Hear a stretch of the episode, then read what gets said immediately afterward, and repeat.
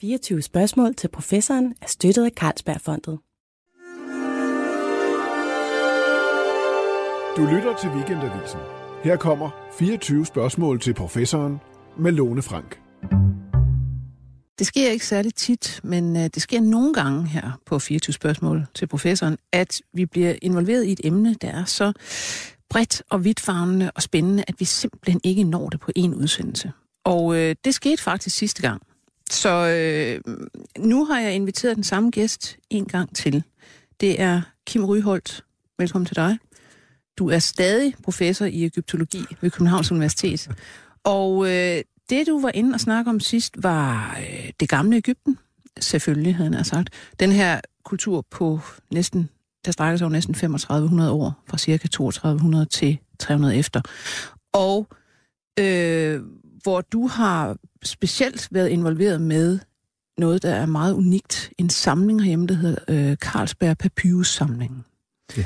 Og øh, der var du lige ved at tage hul på alle mulige spændende, interessante fortællinger, der ligger fra Ægypten i den her papyrus-samling.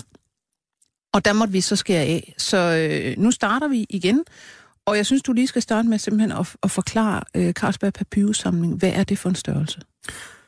Papyrus Carlsberg-samlingen øh, ejes af Københavns Universitet og er skænket øh, primært af Carlsbergfonden. I de senere år har Augustinusfonden samarbejdet med Carlsbergfonden og, og bidraget til, at vi kunne erhverve nogle vigtige manuskripter. Det er en samling, der blev skabt primært i 20'erne og 30'erne, øh, og i dag består den af omkring øh, 1.400 øh, papyri. Øh, det er en stor samling, det er ikke blandt de allerstørste i verden, men øh, nu er det jo ikke størrelsen alene, der afgør, om en samling er vigtig, men øh, indholdet, og indholdsmæssigt er den exceptionelt vigtig. Hvorfor det? Øh, ja, altså dels indeholder den resterne af det eneste tempelbibliotek, vi har for oldtidens Ægypten, og det er jo fattelig interessant for os, og, øh, og det snakkede vi også en lille smule om sidst. Øh, derudover øh, er der rester af en øh, lang række forskellige former for arkiver.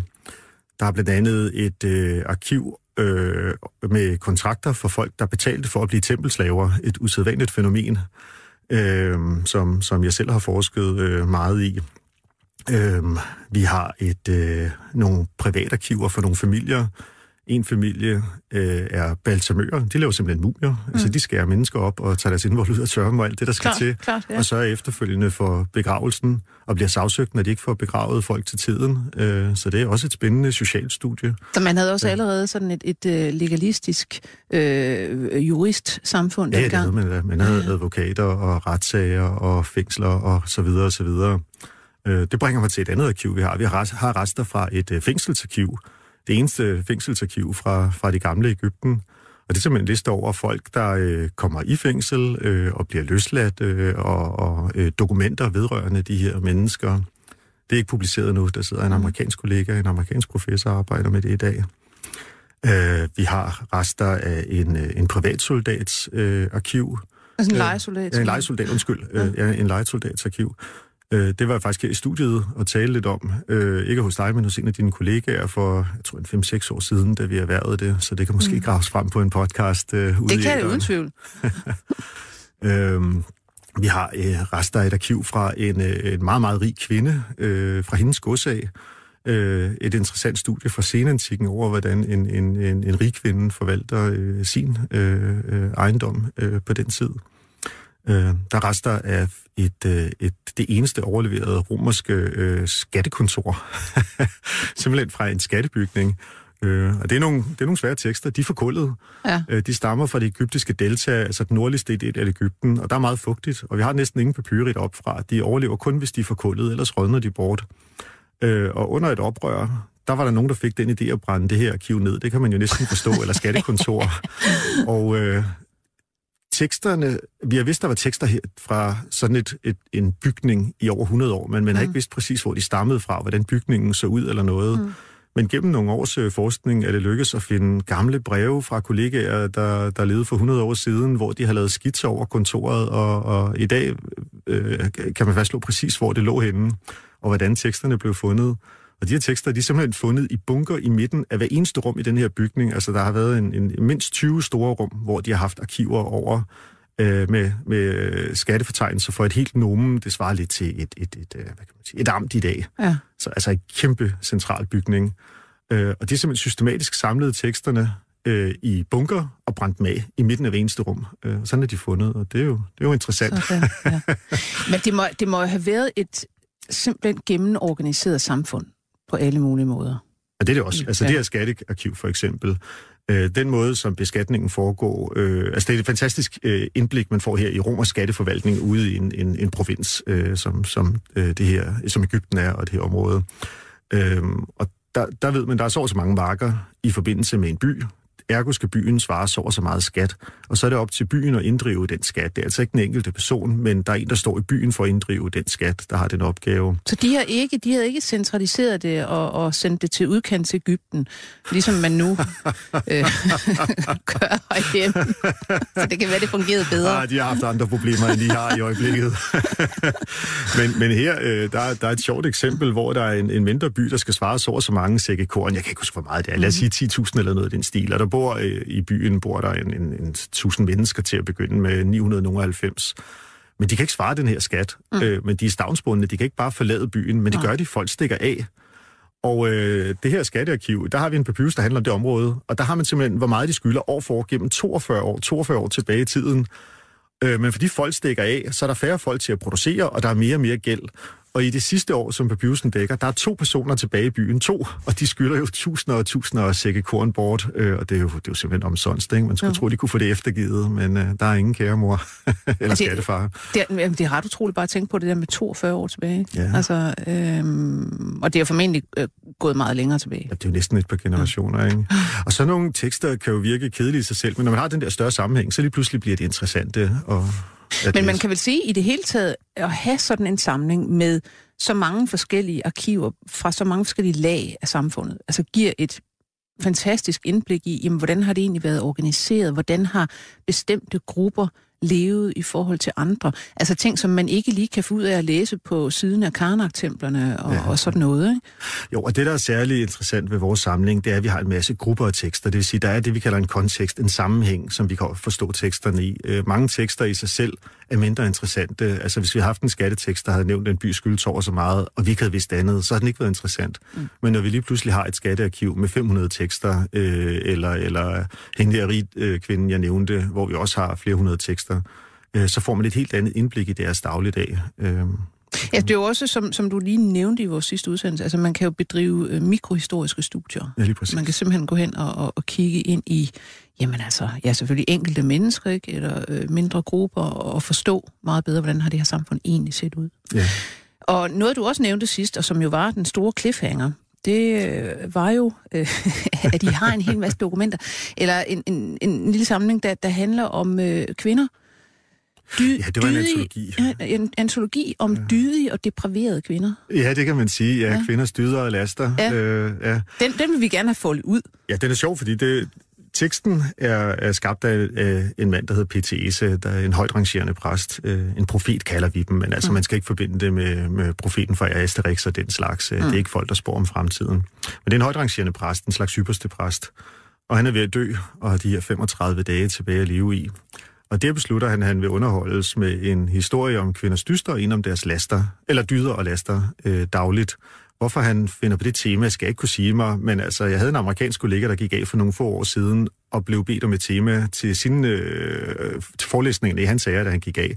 Og han ville tilsvarende have historier om kv- kvinder, valgte han. Og, Fantastisk. Ja, han var ikke egyptolog, Nej. øhm, og han kendte ikke noget til den her tekst, så altså, der er folk, der synes, den slags er interessant.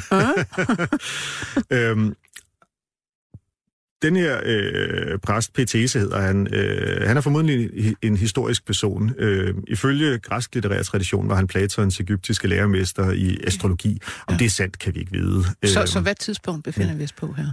Øh, altså, det er lidt uklart, fordi at han, er, han er tilknyttet forskellige konger, øh, men øh, vi er et eller andet sted oppe i det 6. eller 5. århundrede øh, før Før, Kristus, ja. ja. Øh, han optræder i forskellige traditioner, men det omkring sig, altså en, en knap 2500 år siden. Ja. Øh, men han er ikke selv forfatter til de her tekster. Øh, det han gør, det er, at han laver nogle væsener af voks og giver mm. dem liv. Det er en almindelig form for magi i Ægypten. Han laver det, man kalder en lektorpræst, altså en form for lært præst, en skriftklog af en art. Ikke? Øh, Og, øh, og han laver nogle bavianer, det er guden Tots hellige dyr, også af mm. voks, og så øh, reciterer han øh, noget, nogle, en magisk formel, og så bliver de levende, og så sender han dem ud i landet for at finde de her historier. Jeg ved ikke rigtig, hvordan man skal visualisere de der bavianer, mm. og den her mand løber rundt og samler historierne. Det minder jo fuldstændig om, ja. om øh, grønlandske tupilakker, som man så sender ud for at og, altså, slå folk ihjel. Øh, ja, og, og golems og den slags, ikke også? ja, ja lige præcis. Øhm, men de her er der ikke noget øh, slemt ved. Altså, de, de er ude af hente litteratur. De er ude ja. et godt ærne, må ja. man sige. Og, øhm, og det er interessant, fordi at den her antologi har jo så haft 70 fortællinger. Han har 35 dage, og der skal fortælles to historier om dagen. Øhm, de er meget ødelagte, desværre. Der er ikke en eneste af dem, der er komplet overleveret i vores papyri. Øh, men en af dem er overleveret hos Herodot, øh, og den vil jeg lige fortælle ja. øh, lidt om. Men jeg vil lige gøre øh, øh, min gennemgang af det her værk øh, færdig. Øhm, det, selve værket er struktureret ligesom tusind en nats eventyr. Øh, og det er hans kone, der fortæller ham historierne. Mm. Øh, så hver dag, så læser hun to historier op for ham. Men hun er en dydig kvinde, så rammefortællingen udgør jo også en historie i sig selv. Ja. Så i sidste ende er der lige den der lille overvægt af dyde, fortællinger om dydige kvinder, øh, og det synes jeg, det er han skulle, han skulle jo også til at dø, så det skulle ligesom, ja, altså, der skulle sukker på. Ja. Nå, men øh, den øh, fortælling, der er overleveret hos øh, Herodot, Herodot besøger altså Ægypten øh, omkring øh, cirka 440 før Kristus. Øhm, øhm, så det er forholdsvis kort tid efter, at, at den her mand har levet, måske, måske nogle få generationer efter. Øh, det er en historie, der handler om en, øh, en konge, der vil underholdes. Det vil konger altid. De skal mm. underholdes ligesom alle os ja. andre. Og han tager så ud på et skib på Nilen, altså det svarer til at tage ud på sin jagt, øh, og han har selvfølgelig kvinder og alkohol med, og det man nu gør, når man skal underholde sig. Øh, og så er der uvær. Ja. kommer en storm. Og det bliver han irritabel over. Så irritabel, at han tager et spyd og kaster det i Nilen i irritation. Mm. Og det gør man altså ikke, fordi no. Nilen er guden Happy. Det er Nilen, der... Altså Herodot beskriver Nilen som øh, Ægyptens øh, gave, ikke også? Ja. Øh, eller øh, Ægypten er Nilens gave. Fordi det er Nilen, der sørger for oversvømmelsen af afgrøderne, og der gør Ægypten så øh, utrolig rigt, i hvert fald mm. landbrugsmæssigt, ja. som det var i oldtiden. Så guderne straffer ham, han mister synet, og øh, bliver en from herre efter nogle år. Der er ikke meget at leve, når man ikke har syn åbenbart. Nej. Og en dag sover han i øh, et, øh, et tempel, og får at vide, at guderne har simpelthen en vision, en, en drømmevision. Og der får han at vide, at hvis han vasker sine øjne med urin fra en, øh, en tro kvinde, øh, vil han få synet igen. Og så vågner han jo op og er rigtig godt humør, så det er jo bare hjem til dronningen og bliver om en urinprøve. Ah, men... Så vasker han øjne, ja. og så sker der altså, altså ikke så meget, og det er jo ikke så heldigt. Men han har jo heldigvis et stort hof og en masse hofmænd, så alle kvinderne får lov at stille sig op på række, og så bliver der vasket løs, og der sker altså heller ikke særlig meget. Så det er jo et lidt trist øh, billede over kvinder på Ægypten på den tid. øhm, og til sidst, i frustration, prøver han med øh, gardnerens hustru, altså det er jo simpelthen den ydmygste ydmyge ja. øh, i forbindelse ja. med, med hårfed. Og så får han selvfølgelig synet igen, og på den måde ender historien godt for kongen, også for den kvinde, fordi han gifter sig med hende. Den ender lidt mere skidt for, for gardneren, der ja. åbenbart er den eneste, der har en tro kvinde af alle de her øh, øh, øh gode folk. Det er Herodots udgave. Øh, den udgave, vi har i vores papyrus ude i øh, Papyrus Carlsberg-samlingen, øh, ændre, er en lille smule anderledes på nogle punkter. Altså overordnet set er det samme historie. Kongen mm. ud på sit skib, han er på Nilen, og der er spydet og alt det her. Øhm, men øh, det er ikke urin fra en tro kvinde, der skal mm. bruges. Det er tårer. Ja. Øh, altså ja. en anden form for øh, væske. Ja. Øhm, og, og det giver umiddelbart lidt bedre mening, fordi egyptisk magi øh, skaber man og heler man ofte med, med væsker. Øhm, og det kan selvfølgelig være sæd, men det kan også være mm. blod og sved, og det kan også være tårer. Mm. Øh, og tårer optræder ofte, fordi ordet for tårer øh, rimer med ordet for menneske på egyptisk. Øh, mm. Og derfor bliver mennesket for eksempel skabt øh, af tårer ja. øh, fra, fra skaberguden øh, oprindeligt i en beretning. Der er forskellige beretninger. Øh, så kan man undre sig over, hvorfor det er blevet til urin hos øh, Herodot. Det havde grækerne sikkert et eller andet forhold til. Ja, altså der er forskellige forklaringer. Man kan ikke give en, man kan ikke give en, øh, den, der er ikke nogen rigtig forklaring, vi kan give i dag. Vi kan komme med forskellige forslag. Øh, altså, vi ved, at urin optræder i medicin, så ja. det er en mulighed. Men det kan også være, at det er et oversættelsesspørgsmål. Herodot kunne ikke øh, egyptisk, så han har haft ja. en tolk med. Ja. Og måske har øh, for den person, der fortalte historien, fortalt, at det var øh, tårer fra en kvinde, og tolken har ikke vidst, hvad, hvad det hed på græsk. Og så har han sagt mm. væske fra en kvinde, eller vand fra en ja. kvinde, og så urin forestillede ja. sig, at det var urin. Ikke? Øhm, men der findes også eksempler på, at man bruger urin medicinsk, ja. også til øjne. Øh, og det kan mm. også være, at Herodot har gjort det for at gøre historien lidt mere spændende. Det gør han altså også nogle gange. Ja. Det interessante er jo også, at det er jo faktisk en, en steril væske. Ja. Så det har ikke været, det har ikke været underligt, øh, hvis man har fundet ud af, at den kunne faktisk bruges til noget renselse. Nej, det er præcis. Fordi den faktisk var steril. Så ja. det er et eksempel på den slags historier. Ja. Og der er andre sjove historier, altså, og nogle af dem er, er rigtige cliffhangers, øh, også ja. for, for os som forskere. Der er en anden en, hvor der er en gift herre, øh, som en dag er ude ved en, en gravplads, der er en person, der skal begraves. Og der ser han en smuk ung kvinde, og hun er til med prinsesse. Og hun er lidt mere spændende end hans hustru, synes han. Mm. Øh, så han går hjem. Jeg ved ikke, hvorfor han forestiller sig, at han har en chance med den her prinsesse, men det forestiller han sig. Så han tager hjem til sin hustru, og så er der et lille hul i teksten desværre. Han gør et eller andet ved hende, så hun bliver bevidstløs. Altså bedøver mm. hende, slår hende ud, et eller andet. Så lægger han hende i en kiste, lukker den til, og får den slæbt ud på gravpladsen, og så kommer øh, graveren og henter kisten, mm. øh, trækker den ud, men heldigvis løber han et svinkeærne, så kisten får lov at blive liggende lidt, inden øh, hun kommer i jorden. Og så vågner hun op inde i kisten, altså det er rent Edgar Allan Poe ja, øh, Amanda Lettre. Ja. øhm, så vågner hun op og banker på kisten, og folk derude og besøger deres støde øh, på, på gravpladsen bliver forskrækket over den her øh, kiste, der lige pludselig rumsterer. Og, og der bliver åbnet for den, når hun træder ud og råber en forbandelse mod sin mand, og så resten af fortællingen ikke bevaret. Oh. Ja, og den slags har vi altså en del af, og det ja. er jo... Det er jo det problem, man har, når man arbejder så med, med så gamle manuskripter. Mange af dem er altså ødelagte. Ja. Men heldigvis finder vi nogle gange flere. Øh, den her papyrus, øh, da jeg arbejdede med den første, så opdagede jeg, at en lille stump, ikke meget større end en hånd, som øh, en af mine øh, engelske lærere øh, havde publiceret øh, en, puh, det ved jeg ikke, en, en 20-25 år tidligere. Det var faktisk samme fortælling. Mm. Øh, og, øh, og senere fandt jeg en anden papyrus, så i dag kender vi den fra tre papyri, øh, mm. og øh, der kan dukke mere op, så der er en chance for, at vi kan fylde nogle af hullerne ind. Interessant. Jamen sig mig en gang, når vi nu har fat i det her med, med øh, lastefulde og dydige kvinder, hvordan, hvordan var øh, seksualmoralen egentlig i Ægypten, og hvordan var gifteregler og, og sådan noget? Altså ved man noget om det? Generelt? Oh ja, det ved vi en del om. Øhm, altså, der, der er vores øh, tempelbibliotek også interessant. Øhm, vi har en, der har været en masse diskussion med Herodot om, hvorvidt han virkelig besøgte Ægypten eller ej. Der findes, øh, altså Herodot er blevet kaldt historiens fader, øh, men også løgnens fader. Øh, mm. Og, øh, og, og inden for øh, akademia, også i oldtiden, var der en masse jalousier, når forfattere skriver, skriver de sig tit op imod traditioner, øh, og, og det kommer også til at ske for, for Herodot, også i moderne tid. Øh, og en tysk øh, forsker, Detlef Fehling, øh, skabte det, man i dag kalder The Liar School of Herodotus, øh, mm. som folk, der er ultraskeptiske over, for, for, hvorvidt Herodot var i Ægypten og, og oplevede en masse af de ting, han beretter om.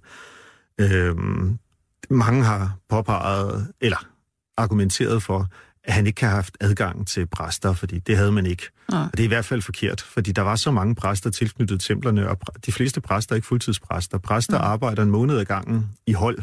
Mm. Øhm, og på den tid, hvor Herodot besøger Ægypten, der er præster opdelt i fire hold. Det vil sige, at præster arbejder tre måneder om året. Resten af tiden er de fleste bare landmænd.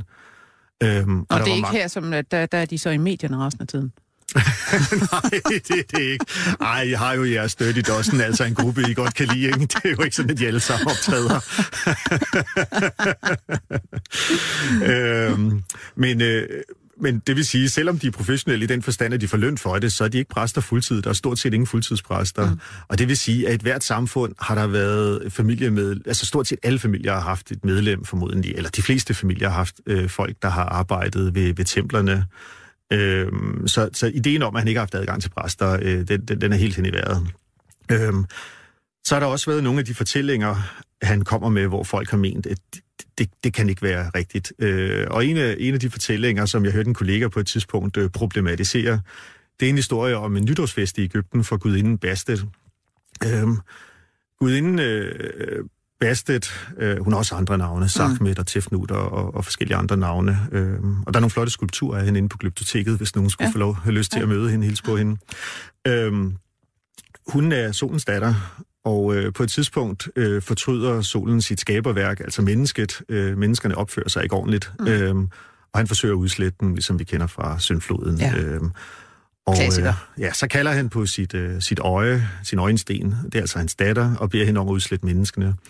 Hun forvandler sig til en stor, rasende løvinde og hopper ned på jorden, og, og, og, og går i gang med at slå mennesker ihjel og spise mm. dem. Og på et tidspunkt fortryder solen og tænker, ah, måske var det lidt drastisk, øh, lidt for dramatisk. Øh, så han bliver en om at holde op. Men hun kan faktisk godt lide menneskeblod. Mm. Så hun øh, fortsætter. Okay, ja. Heldigvis er der en ypperste præst for solen, øh, som kommer op med en god idé. Øh, han får skaffet 17.000 øh, øh, øh, flasker øl, eller, eller, eller vin. Jeg kan faktisk ikke huske, om det er øl eller vin. Jeg mener, det er øl. Øh, og, øh, og så blander man det med okker, altså rød okker, ja. øh, ud i en kæmpe pøl, så man har simpelthen en helt sø, der ligner blod. Og næste gang hun er blevet på jorden, så ser hun den her blodpøl, som hun tror, det er, og begynder at drikke det. Og den her alkohol smager jo godt. Men hun bliver så stangberuset, at hun vågner op med en med kæmpe, kæmpe tømmermænd dagen efter. Ja. Og så sværger hun, det gør hun aldrig igen. Der er jo mange af os, der har været der, ikke? Ja. og det havner hun også. øhm, og Hvis på den måde afbildes blev... hun med, med løvehoved? Ja, det gør hun. Ja, ja, ja. Det nok, ja. Og på den måde bliver, hun, øh, bliver menneskeligheden reddet. Og den, mm. det fejrer man faktisk, den begivenhed. Øh, mm. Det anså Ægypterne jo for. Det er en del af deres mytologi. Det er en ja. historisk begivenhed for dem, hvis man vil bruge det udtryk. Eller en virkelig begivenhed for dem. Ja. Øh, så en gang om året er der en fest, hvor at, øh, man, hvis man har mulighed, så drager man til hendes tempel. Det er lidt ligesom, hvis man er på Manhattan, man tager til Times Square. Mm. Øhm, og ellers kan man fejre det der, hvor man bor. Festen bliver fejret overalt i landet til nytår. Øhm, men Herodot beretter, at når folk så sejler op til hendes by, øh, altså der er jo en flodnation, så det, ja. det er den måde, man sejler på. Ikke? Man har ikke limousiner, man har lækre skibe. Ja. Øh, så når man øh, kommer forbi landsbyer, så løfter folk op i deres klæder, og så ryster man med det, man har. Så hvis man en kvinde svinger med lidt med brysterne, og en mand, så en, en anden region. Ikke? Øhm, og, og jeg kan huske, jeg havde en kollega for en 20 års tid siden, jeg talte om med det her. Det, det, det kunne han bare ikke forestille sig, at Ægypterne havde opført sig på den måde. Og det sjove var, at øh, på den tid var der en, en af mine øh, gode venner, der i dag er professor i Tyskland. Han havde faktisk lige op fundet en tekst øh, for vores tempelbibliotek, ja. altså ude på Pius Carlsberg-samlingen, som er en manual for, hvordan man udfører den her fest. Og, øhm, og den nævner alle de her begivenheder, ja. øh, og det er, festen hedder simpelthen Fuldskabens Fest. Og det er altså en, en dødseriøs tempelmanual. Mm. Øh, der er intet... Øh, altså, det er ikke min som underholdning. Det er simpelthen et forskrift for, hvordan man udfører det. Og så er der nogle af de ting, man synger. Der er en sang, hvis, hvis omkvæd simpelthen er, øh, lad os feste, og lad os drikke, og lad os blive beruset i, i, i den her gudindens navn. Ja. Øhm, og øh, teksten har også nogle eksempler på, hvad man kan råbe, når man nu sejler. Ikke? Så hvis man er en mand, kan man råbe, hey, se min mast. Øh, og så er det altså ikke masten, man holder i, men en, en miniatyr. og så laver han propellen samtidig. ja, noget i den stil. øhm, og, og på den måde er Tempelbiblioteket også øh, interessant. Nu kan jeg slet ikke huske, hvor vi kom fra. Jo, Kim Ryholdt, det vi kom fra, det var øh, spørgsmål til seksualmoralen og, og ægteskab og utroskab generelt, sådan i det egyptiske samfund. Det lyder jo umiddelbart, som når du snakker om, om fortællingen der, at, at det har været sådan rimelig frit, og man regnede egentlig ikke med, at nogen var tro. Ah, så langt vil jeg nok ikke gå, men øh, altså, for det første er det jo, som du nævnte tidligere, cirka 3.500, vi arbejder mm. med, så tingene ændrer sig selvfølgelig meget. Men øh, nu nævnte du utroskab. Selvfølgelig har det været et fænomen dengang, øh, og det er ikke et fænomen, der er tabu at nævne. Øh, det optræder øh, igen og igen i litteraturen. Det er altså tit kvinderne, der er de slemme i de fortællinger, pudsigt nok. Altså kvinder, der er utro i egyptisk litteratur, og dem er der en del af. De får altid en slem skæbne. De ender altid med at blive slået ihjel, og de bliver ofte mm. brændt eller tilsvarende. Ja. Øh, mændene kan det også gå slemt med, men øh, egyptisk litteratur, der, der, der er lidt flere øh, fortællinger om slemme kvinder end, end slemme mænd generelt. Øh, ja. Den tekst, jeg nævnte før, det er en, det er en undtagelse, fordi der er en, en vis form for balance. Men altså, øh, den her fest, øh, der, øh, der er fundet øh, andre tekster øh, senere, øh, der handler om den her fest, jeg, jeg nævnte før. Øh, og de beretter om, hvordan folk ved den her fest styrker frit samleje. Men det er altså en, en særlig omstændighed, mm. øh, vi har mere at Det er ligesom sådan karneval og fastelavn, og ja, noget i, i, gamle i, dage, i der kunne man sådan set bare kaste sig ud i ting, og så resten af året måtte man ligesom holde sig ja, på, på dydens smalle sti. Altså, de, de fleste folk, øh, personer i Ægypten, har været i monogame forhold på den her tid. Øh, altså, de har haft en fast partner. Øh, man har ægteskaber, men ægteskaber er ikke en religiøs institution, som man mm. forbryder sig heller ikke mod en gud, hvis man vil skilles eller mm. er utro. Øh, der er ikke øh, nogen øh, moselov, der fortæller, at man ikke øh, må, må begære. Så det var, det var borgerligt bryllup, om man så må sige? Når det ja, det kan man sige. Det handler mere om at, øh, at sikre kvindens juridiske rettigheder simpelthen ved, ved skilsmisse eller dødsfald. Øh, så i bund og grund er det en juridisk foranstaltning, og ikke en, en religiøs. Hvordan var kønnen egentlig stillet juridisk? Altså var man, om man så må sige, lige meget værd, de to køn, havde begge arveret? Hvordan så det ud? Ja, kvinder kan arve, døtre mm. øh, kan arve, øh, men altså mænd har selvfølgelig en masse fordele i samfundet. Øh, stort set hele præsteskabet består af mænd. Der er nogle steder, hvor man har kvindelige præster, øh, det er der skam, øh, og der findes også kvindelige ypperste præster øh, i visse kulte, men overordnet set mm. er det mm. mandedomineret. Administrationen, altså embedsværket, er jo, er jo stort set kun mænd og så videre. Men Ægypten er jo et samfund, hvor der i gennem tidens løb er adskillige kvinder, der tager magten og holder magten. Så det at kunne lade sig gøre, bare det, det kan lade sig gøre, mm. øh, er jo interessant. Øh. Altså jeg husker en, øh, øh en kvindelig farve, Hatshepsut, tror jeg hun hed, ja. øh, som jo netop, altså ja, hun, hun var kvinde, men, men hver gang hun er afbildet, så er det med det, det der rituelle skæg. Altså, Ej, der findes også nogle Nå, okay. Ja, ja, men rigtig mange statuer ja. er med det der skæg stadigvæk, ja. som en farve nu havde. Ja. Altså man vidste godt, det var en kvinde, men der skal ligesom det der på. Ja, men, men øh, jeg var faktisk lige til et foredrag, der handlede om den slags mm. øh, her for et par uger siden i, i New Zealand øh, af alle steder. Øh, og, øh, og der blev der argumenteret, øh, ikke usandsynligt, øh, synes jeg, at, øh, at det er fordi, det simpelthen er en af de, øh, hvad kan man kalde det, form for regalia. Ja, øh, det er en del magtens af, symboler. Ja, lige præcis. Ja. Øhm, og derfor benytter hun sig af det, fordi at, øh, at personen, der holdt det her foredrag, øh, viste nogle øh, billeder af det.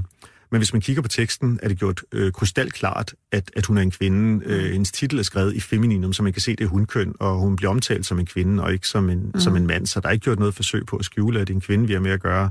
Men nu det sker ikke altså bare en del af det. Ja. Øh, og jeg, altså, jeg kan nævne, at øh, de egyptiske konger løber på den her tid også rundt med en ceremoniel hale, en dyrehale, ikke? som er sat fast. Øh, men det dem jo heller ikke til et dyr, og skægget gør altså heller ikke en til en mand i den her sammenhæng. øh, og parrykkerne gør heller ikke de øh, engelske jurister til har faktisk brugt, 1700-tals mennesker. Øh, jamen, hun brugte faktisk det eksempel. Hun nævnte, ja. øh, hvordan at det, at man går med de her perukker, er en del mm. af øh, uniformen, også ja. både for, for kvinder og, og mænd selvfølgelig. Ja. Men altså, de fleste lever i, i monogame forhold, og hvis man har nogle værdier, så kan man forlade ægteskabskontrakter. Det er især almindeligt i, i græskromers tid. Øh, der er færre eksempler på det for tidligere tid. Øhm, og hvis kvinder ikke ønsker at blive gift mere, øh, lader man sig skille, og det, der bliver man ikke socialt stigmatiseret. Øhm, øh, og hvis en mand smider en kvinde ud, øh, og hun har en ægteskabskontrakt, øh, så skal hun nogle gange huske bidrage resten af livet, Sådan. og det kan være ret betydelige summer, vi taler om. Øhm, men altså, kvinder er jo ikke ligestillet med mænd overhovedet set. Nej. Men hvis man sammenligner med øh, resten af, af, af øh, hvad kan man sige, det omgivende sammen, de om, den omgivende verden, så har kvinder det noget bedre i Ægypten. Øh, også hvis man sammenligner med, med det senere Grækenland og Rom. Altså, i Ægypten har man jo øh, igennem græskromers tid, altså for sådan rundt 340 til 300 efter. Øh, øh, der har man to samfund. Man har et, et græsk samfund, altså de græske indvandrere og eliten. Øh, øh, på det tidspunkt bliver Ægypten regeret af de ptolemæiske konger, der ja. er en makedonsk afstamning. Øh, det er der efter og, Kristi fødsel? Øh, nej, det er før. Ja, de, før. De, de sidste 300 før ja. Kristi, Kristi fødsel, ja.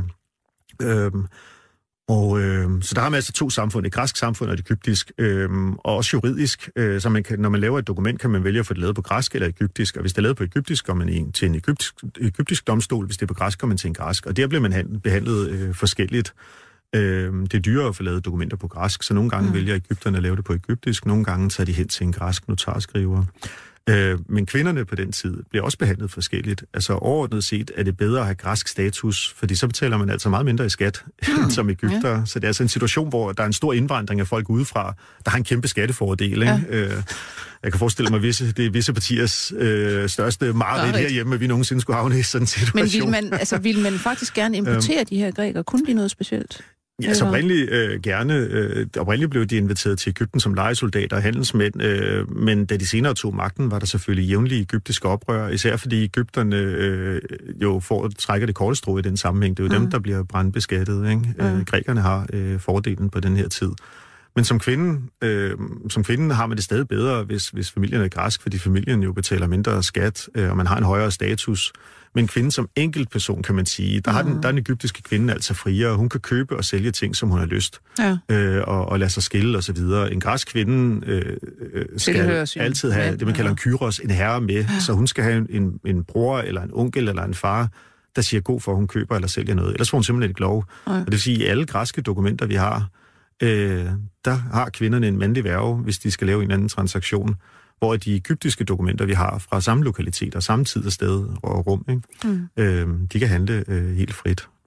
Det egyptiske samfund, øh, altså nu kan du så sige, hvordan det ændrer sig op gennem de her øh, 3.000 år, Var det et, øh, altså var det et meget opdelt klassesamfund, sådan kasteagtigt, man tilhørte nogle kaster med nogle værv, eller hvordan var det egentlig organiseret? Nej, der er ikke nogen øh, kaster, øh, og øh, begrebet klasse er lidt svært at anvende. De har ikke selv nogen betegnelser for det, så mm. øh, det, der er ikke et, et formelt klassesystem overhovedet.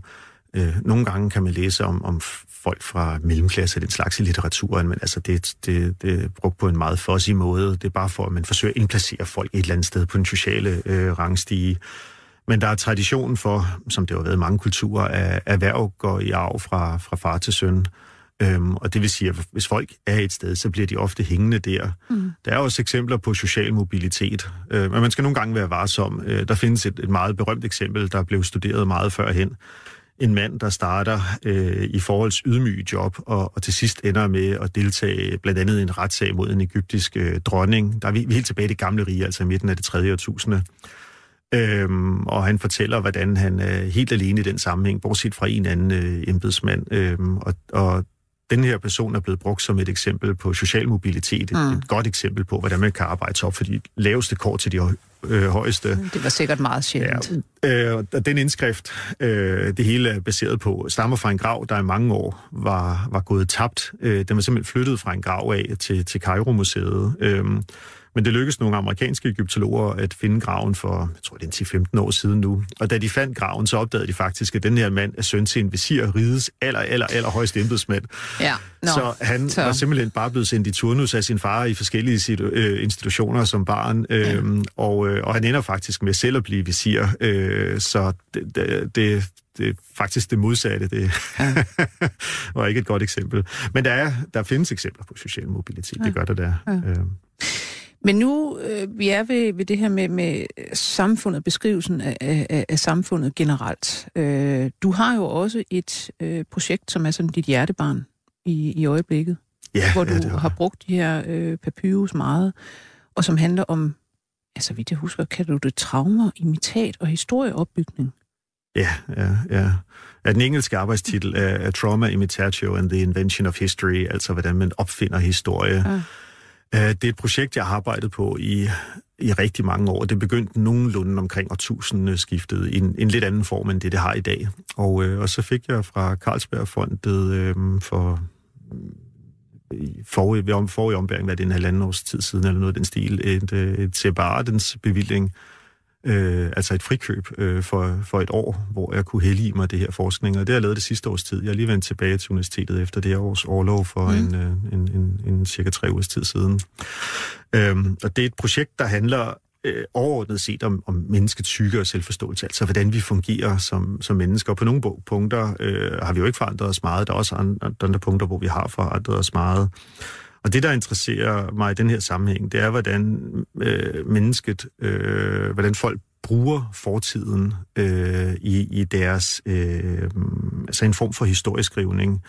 Øh, meget, mange af de historiske kilder, vi har øh, fra det gamle Ægypten, øh, er litterære konstrukter. Øh, øh, der er ikke så meget rapporterer historie, men som skaber historie. Ja. Øh, og de for eksempel møder vi sådan nogle beretninger hos, hos Herodot, ikke? men også hos egyptiske konger og i alle mulige andre sammenhænge. Øhm, og øh, de, de har ikke, mange af de her kilder har aldrig været øh, studeret samlet før. Øh, de bliver tit brugt isoleret, og så bliver de brugt sådan om, at de er historiske beretninger, men det er det altså ikke meget af det. Det er skabt i en, i en helt anden sammenhæng.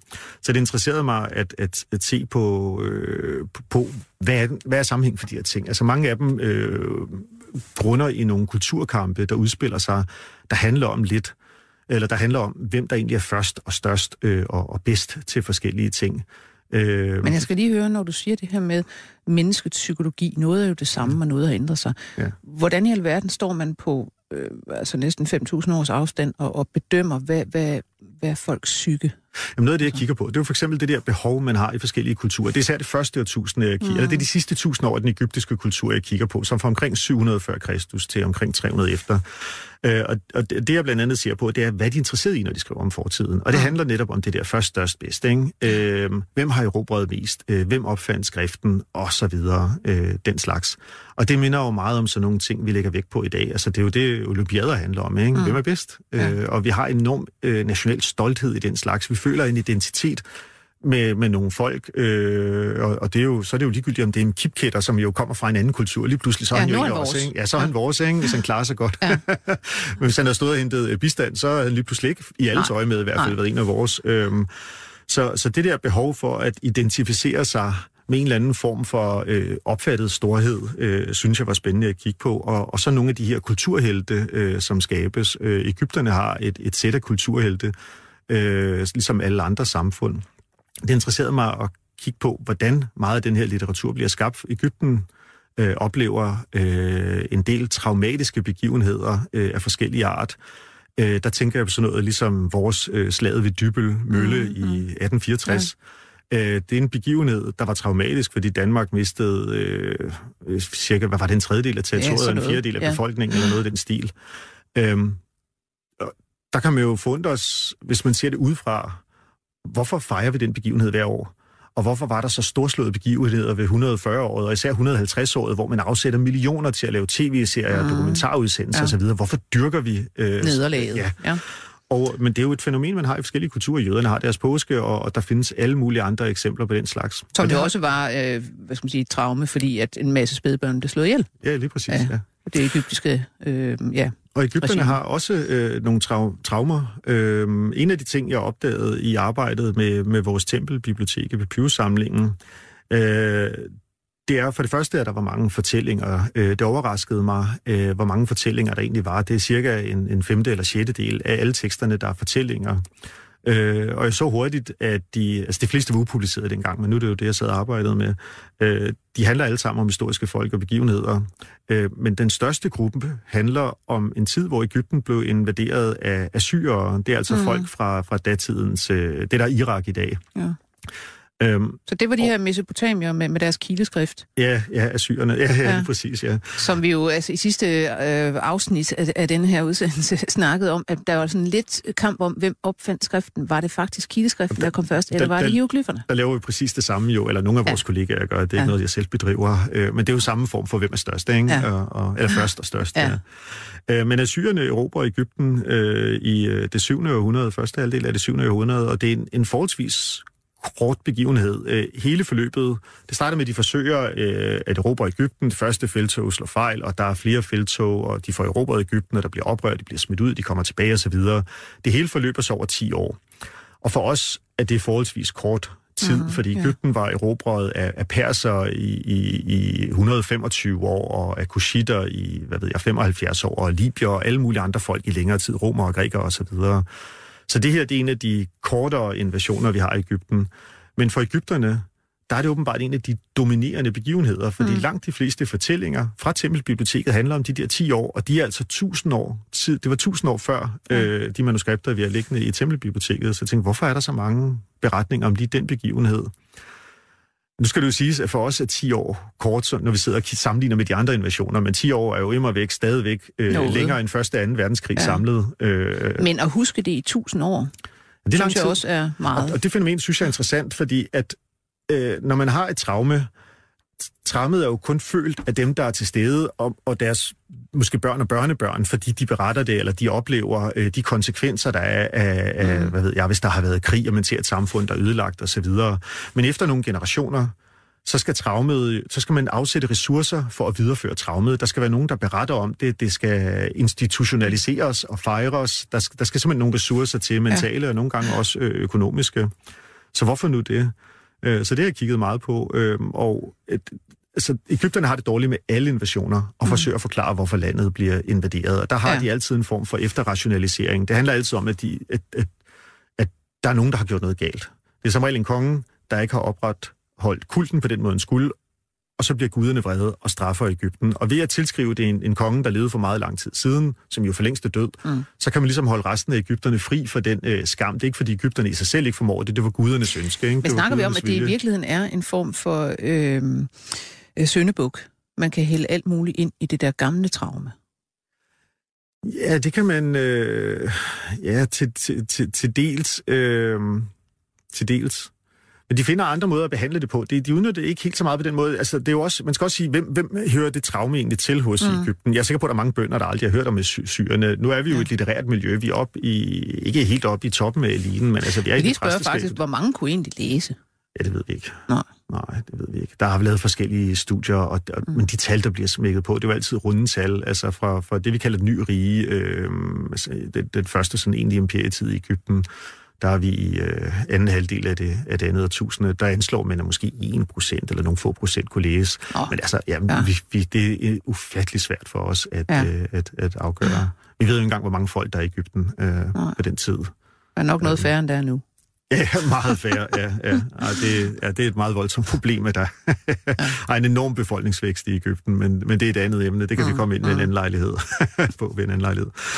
Men øh, hvad var jeg ved at sige? Ja, tilbage til Øh, traumet blandt ja, altså, denne en- ene procent. Ja, så en af, den, en af de måder, de behandler det her traume på med assyrerne på, det er for eksempel, at øh, man laver øh, fortællinger om, hvordan tidligere konger nedkæmpede assyrerne. Og det gjorde Ægypterne sådan set aldrig. Øh, på et tidspunkt blev assyrerne smidt ud af Ægypten igen, men Ægypterne erobrede aldrig... Øh, Irak. det, det, nej. Nej.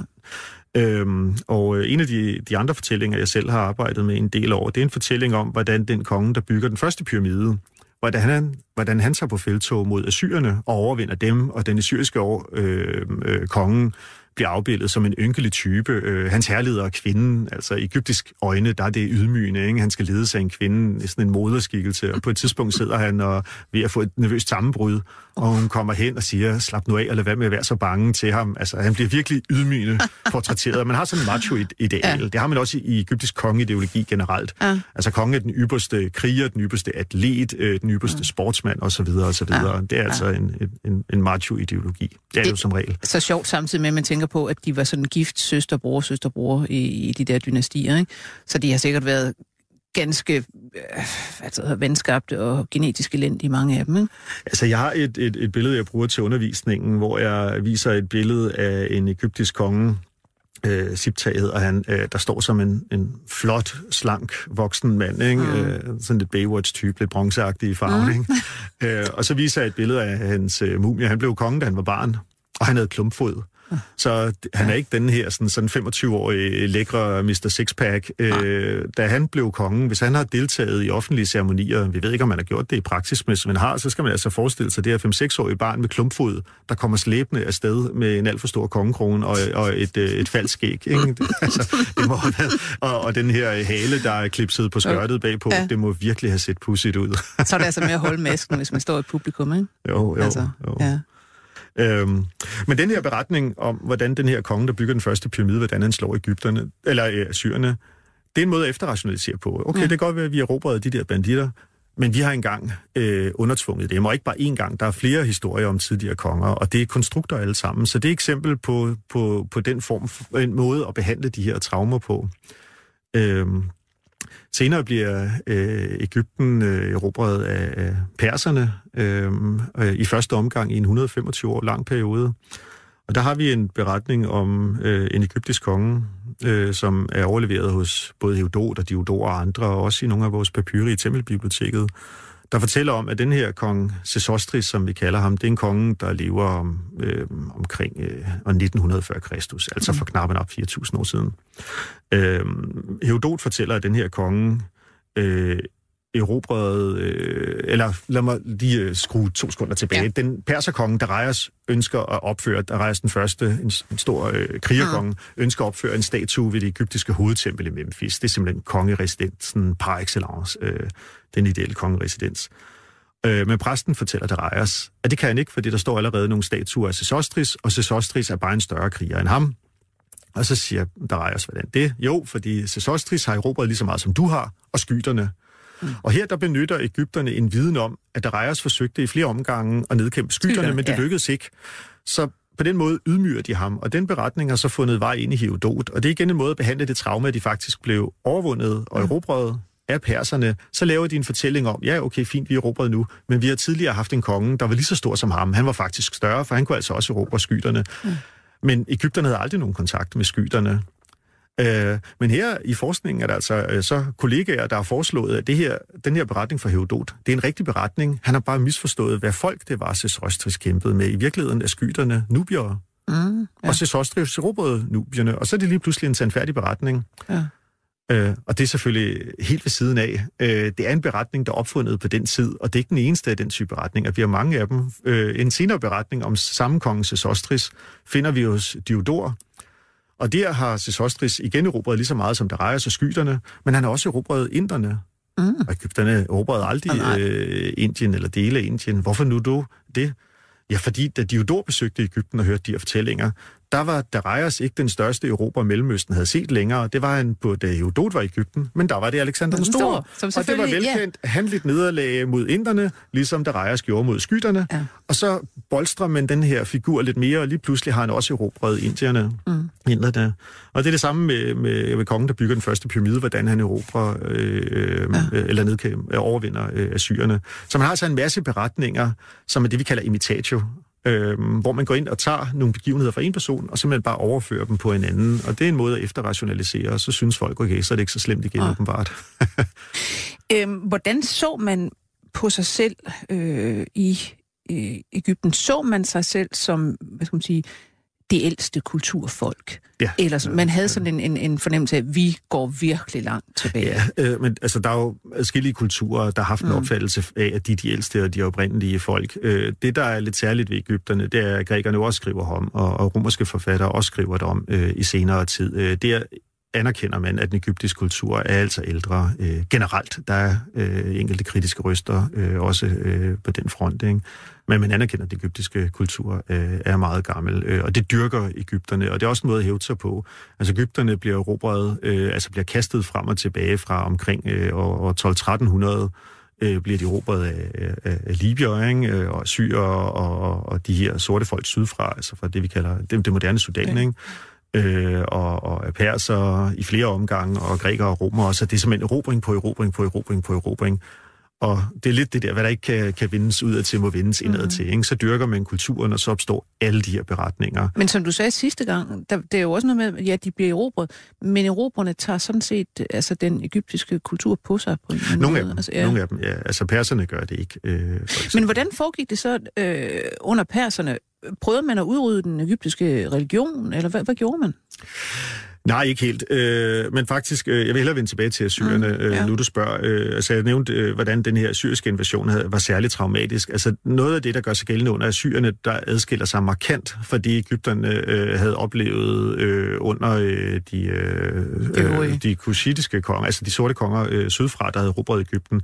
Det er, hvor de her sorte folk havde den egyptiske kultur allerede og byggede templer i Ægypten øh, og øh, i, i tydeligere større omfang, end det var blevet i mange generationer. Det var simpelthen, der sker simpelthen et kæmpe boom under dem. Øh, øh, så øh, forsøger assyrerne at, at lave øh, om på det egyptiske samfund på en, en del punkter. Øh, de sponsorerer intet tempelbyggeri for det første. Øh, det handler om at udnytte de ressourcer, der er i landet. Så alle de mm. ressourcer, de kan lægge fingrene i, de bliver sendt ud af landet. Øh, og så omdøber de egyptiske byer, de får simpelthen assyriske navne, men tager de gamle religiøse navne fra byerne og giver dem udtalelige fremmede navne, altså ja. fra Ægypterne. Ja. Ikke? Øh, der er også eksempler på embedsmænd, der skal have assyriske navne, øh, så man kan forstå, hvad de hedder. Altså ligesom englænderne nogle gange giver engelske navne til... Til, til inder ja, og så videre. Lige præcis. Ja. Øhm, og øh, vi ved ikke helt, hvornår de... Altså, øh, på et tidspunkt går assyrerne så vidt, at de ikke bare tømmer Ægypten for specialiseret arbejdskraft. Det gør de. De fjerner lærte folk, de fjerner stenhugger osv. osv. De dræner simpelthen landet for alle de ressourcer, der kan benyttes. Og på et tidspunkt går det så vidt, at de også øh, tømmer templerne for gudbilleder og den slags. Og det er selvfølgelig traumatisk for Ægypten, fordi når du tager gud, gudbillederne, så bliver landet impotent i en bogstavelig betydning. Altså, det bliver magtesløst. Ja, det var jo guderne, der simpelthen opretholdt samfundet. Det altså, det. De, skulle, øh, de var små dukker i templerne, der skulle ja. øh, have mad stillet frem hver dag og tages ud, og der skulle foretages øh, rituelle handlinger, og de der for simpelthen at opretholde universet. Ja, når du ikke har et gudbillede, øh, så kan du ikke tilbyde, så mangler guden simpelthen den øh, container, som den, som den tager bolig i, øh, ja. og, og hvor igennem du dyrker den. Så det er virkelig en traumatisk oplevelse. Øh, og de tager ikke bare gudbilleder, de tager også de hellige skrifter fra Ægypterne. Øh, Og, øh, og det er en af de ting, der gør, den, øh, der gør at den assyriske øh, invasion har så øh, særlig en rolle i, i, i senere øh, øh, tradition. Ikke? Altså, den er jo sammenlignelig med, med de jøderne er udsat for, øh, altså øh, i traumets omfang. I og hvis Ægypten, den, faktisk. Ja, og hvis Ja. den egyptiske kultur var fortsat, øh, så havde den sikkert stadigvæk, øh, det traume sikkert stadigvæk eksisteret og var blevet fejret, ligesom påsken, i en eller anden øh, ja. forstand. Ja. Men nu forsvinder den egyptiske kultur med kristendommens øh, komme. Ja. Øh, og perserne gør det samme, da de erobrer Ægypten. De dræner også landet for ressourcer. De, den, øh, Darius, som jeg nævnte før, Mhm. han bygger faktisk et enkelt stort tempel, men ellers bygger de ikke rigtig øh, nævneværdigt i Ægypten, men tømmer landet igen for specialiseret arbejdskraft og ressourcer. Øh, altså guld og, og, og sten og, og korn og så videre, ja. hvad man nu kan få ud af landet. Øhm, og til slut, da de også må forlade Ægypten, tømmer de også landet for øh, gudbilleder. Og det er jo fordi, de er lavet af, af kostbart materiale, Ja. ikke? altså edelmetaller og den slags.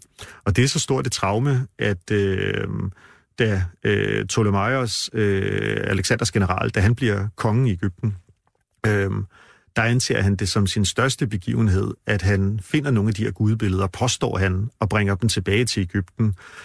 Øhm, og det nævner han øh, i et, en, øh, en, en stor tekst, vi har fra hans øh, tidlige regeringstid, og det, han nævner det faktisk før grundlæggelsen af Alexandria. Det er simpelthen mm. en stor begivenhed, og det er fordi, den fylder så meget for Ægypterne, og på det tidspunkt er det mere Det er også en 30 måde for ham siden. at få en fantastisk legitimitet Det på. er det, øh, og det er formodentlig løgn. Ja. Øhm, fordi at han, han, han, når, han når aldrig til Persien, øh, så jo mindre, at de persiske konger har besluttet, at de her guldstatuer, de skal deponeres i, i, i Syrien eller et eller andet sted, så kan han jo ikke have fundet dem. De har formodentlig bragt dem til Persien. Der er ingen grund til, at de ikke skulle bringe dem hele vejen hjem. Og han når aldrig det op. Mm. Øhm, så muligvis får han bare lavet nogle nye, og så siger han, at han har fundet dem. Men det interessante er, at hans søn mm. fortæller også, at han finder gudebillederne. Ja. Og hans søn fortæller det, og hans søn fortæller det. Så de fire første Ptolemæer påstår alle sammen, at de fandt de her gudbilleder og bragte dem hjem, og man tænker, hvordan gør de det? Altså, ja. der er ingen af dem, der nogensinde når til Persien. Nej. Så det er altså også et, et, et godt eksempel på, på den øh, rolle, det traume her spiller for Ægypterne. Ja. Ja. Jeg kommer til at tænke på nu, nu øh, altså alt det, vi har siddet og snakket om, øh, altså de her fantastiske mængder af viden om det her samfund igennem alle de her mange tusind år, kommer fra øh, altså el, el gammelt, jeg vil ikke sige papir, men papyrus, øh, og selvfølgelig tempelindskrifter osv. Altså ting, som enten er skrevet på noget øh, papirmateriale eller i sten. Øhm, og som er altså bevaret i tusindvis af år. Om 5.000 år, øh, der kan man jo kan vide, hvad man kan finde fra, fra vores tid. Alt er jo digitalt. Der er, ja. Ikke, der er jo ikke noget, der er på, på altså et materiale længere, sådan rigtigt. Nej, det er rigtigt. Ja. Ja. Hvordan, hvordan kan man... Øh, Ej, det jeg slet ikke udtale mig om, fordi så hurtigt som teknologien forandrer sig i øjeblikket, så ved vi jo ikke, hvad medieform man bruger om bare fem år i, i forhold til nu. Øh, men er det, er det noget, man nogensinde sidder og tænker over, når man altså forsker i sådan el-gammelt materiale, altså håndholdt papir?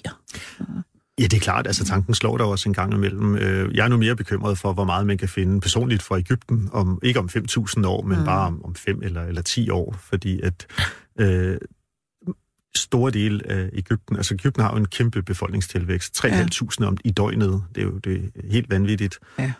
Og øh, fordi der er så mange mennesker i Ægypten, og fordi det for, allerede nu er svært at skaffe korn nok. Altså Ægypten importerer næsten halvdelen af alt sit korn. Det er gået fra at være den største eksportør af ko- af korn i verden til at være den største Ja, som det importør. antikke Ægypten var jo simpelthen, altså det, Det det, det. væltede ud Og med. i dag der er det den største importør af korn øh, per capita, altså i forhold til befolkningens Ja. ja. størrelse. Øhm, og det vil sige, at hvis de på et eller andet tidspunkt står uden hjælp fra, fra Vesten af, de får store midler fra USA, også fra Ja. ja. øh, EU, ikke?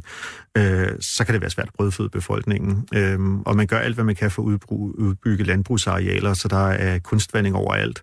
Det vil sige, at ting og- bliver simpelthen ødelagt. Ja, der hvor jeg Altså, arbejder, der bliver pumpet så meget vand ind, at det pipler ud af ørkensandet nu. Øhm, og øh, da jeg først blev involveret, var vandet flere hundrede meter fra den ruinhøj, vi arbejder ved. Nu er det 50 meter derfra, og hvis den er hen til den høj, der findes altså med garanti 10.000 år papyri der, fordi vi finder mange af dem i, i, i sådan en stor gammel, øh, altså en slags møding af en art i virkeligheden. Ja. Øhm, og der er to store mødinge, hvor den ene er, er til dels udgravet, øh, og der er fundet tusindvis af stumper. Øh, og vandet er når formodentlig derhen om nogle få år, og når det rammer, så rådner det, der er tilbage bort, og så er det gået tabt for evigt. Og det vil sige, alle de unikke værker, ligesom den type, vi har i Tempelbiblioteket, øh, altså hvis der er mere af den slags derhenne, så går det bare tabt for forskningen. Øh, og det, det, det er en skræmmende tanke. Det er jo som, øh, som i rigtig mange øh, andre udsendelser, kan man konkludere, øh, mennesket er en forfærdelig invasiv art, og øh, det ødelægger rigtig, rigtig, rigtig meget. Øh, Kim Ryholt, professor i Ægyptologi ved Københavns Universitet. Tusind tak, fordi du kom endnu en gang. Tak for invitationen. Jeg skal sige, at vi var produceret af Ninette Birk. Jeg selv er Lone Frank. På genhør. 24 spørgsmål til professoren er støttet af Carlsbergfondet.